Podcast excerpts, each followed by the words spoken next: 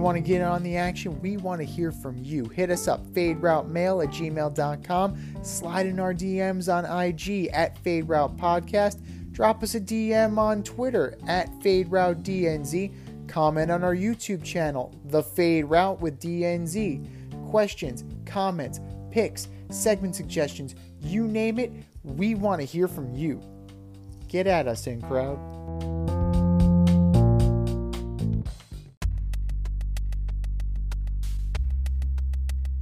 Order up!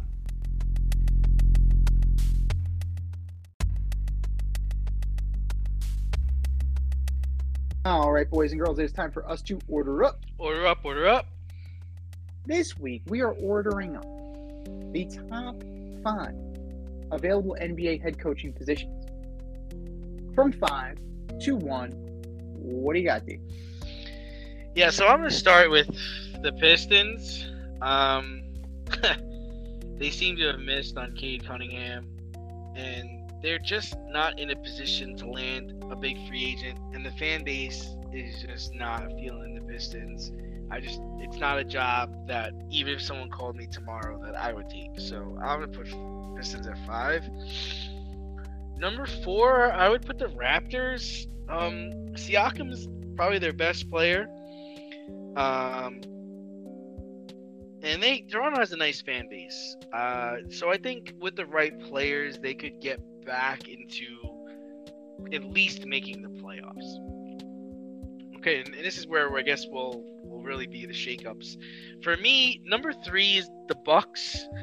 I'm not a big Giannis fan. They've already won, so to climb back into the ring and become the top dog again might be a little arduous.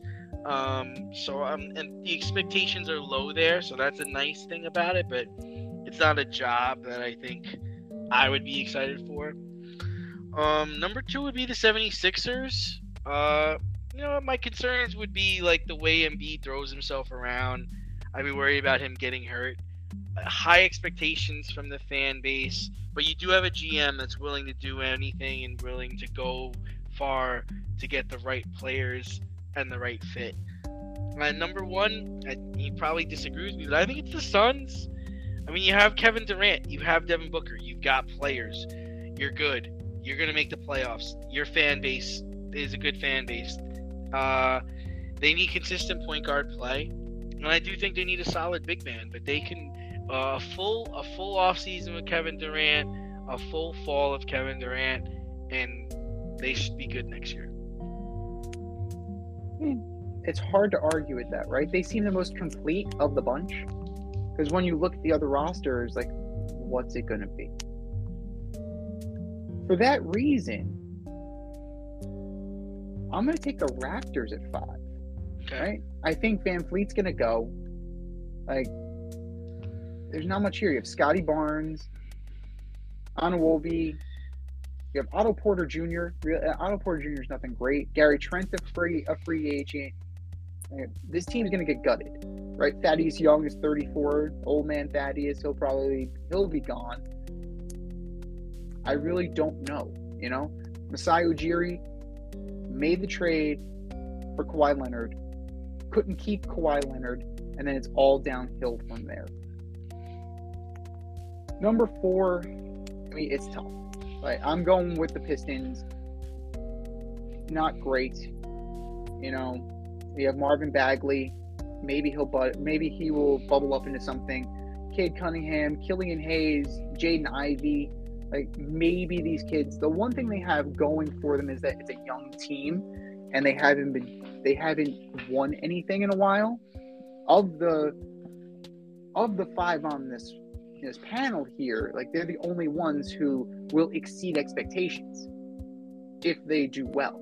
So I think that you get a young coach in there, maybe somebody up from college, maybe, you know, somebody who has like a little ancillary NBA experience but has really applied their craft in college, can get the most out of these kids and go from there. Number three, I'm with you. I'm, I'm on the Bucks. Like it's Giannis and everybody else, and there's not a lot there, Mhm. right? Like And what you have is older, right? Jae Crowder, unsure of his role, and also in his early 30s. Goran Dragic, 37. Jrue Holiday, 32. Ingles, 35. Brook Lopez, 35. Wes Matthews, 36. Middleton's going to be a free agent. He's 31. There's no youth on this team. Giannis is one of the younger players on this team. So that's kind of an issue.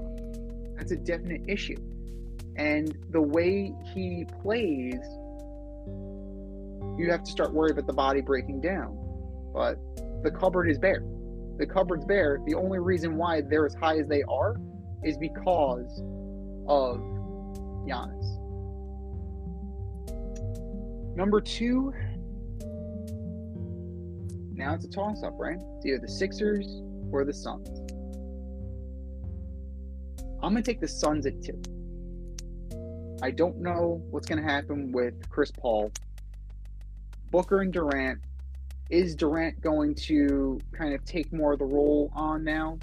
Like he was trying to fit in. Now is this going to be more his team, and what does that look like again? Do do DeAndre Ayton and other pieces leave? What replaces them? That that bench was trash. That bench was absolutely nothing. Uh, you had a few. You had Landry Shamet bubble up for a little bit, but what's this team going to be like? So it's definitely a possibility that this could get blown up real good. It could definitely get blown up real good in Phoenix.